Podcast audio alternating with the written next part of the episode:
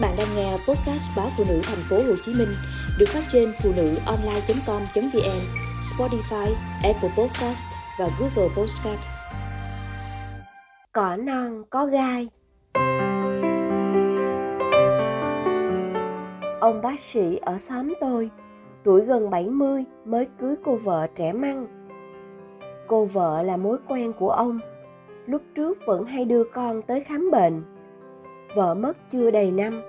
Ông rước ngay mẹ con cô ấy về ở cùng. Tôi đưa con tới khám. Thấy cô ngồi ở quầy thu tiền. Cô mặc chiếc đầm lòe loẹt, trang điểm vụng về, điệu bộ lúng túng. Tôi chào cô, định nói mấy lời chúc mừng, nhưng mặt cô lạnh tanh.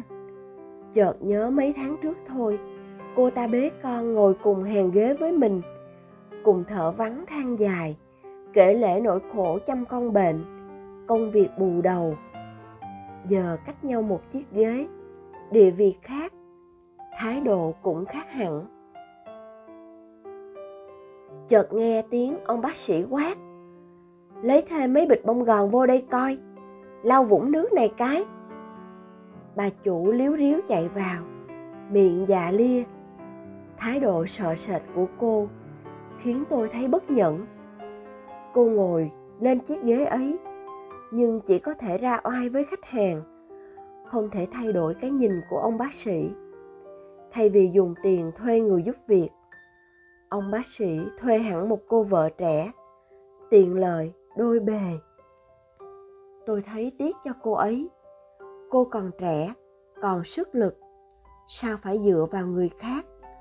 Mà chỗ dựa ấy lại rất trông trên may rủi khó lường.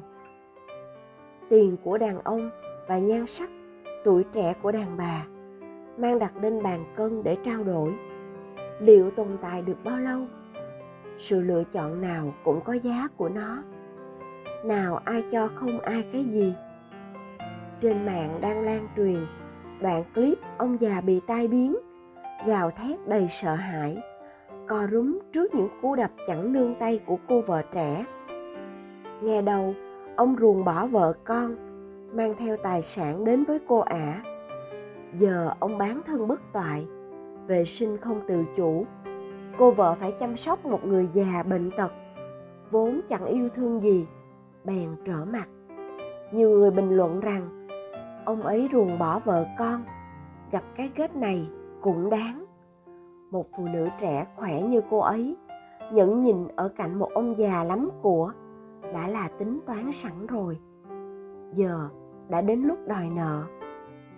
Trâu già thích gặm cỏ non. Tới lúc trâu rụng răng, yếu giò, cỏ non lại phất lên xanh tốt.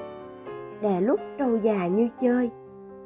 Cái câu, gieo nhân nào gặt quả ấy, quả thật không sai tôi vốn ghét đàn ông phụ rẫy vợ con, mê tình trẻ. Nhưng cách trả thù của cô vợ cũng thật quá đáng. Tại sao phải biến mình thành người tàn nhẫn, độc ác, trong khi tự mình có thể sống tốt hơn?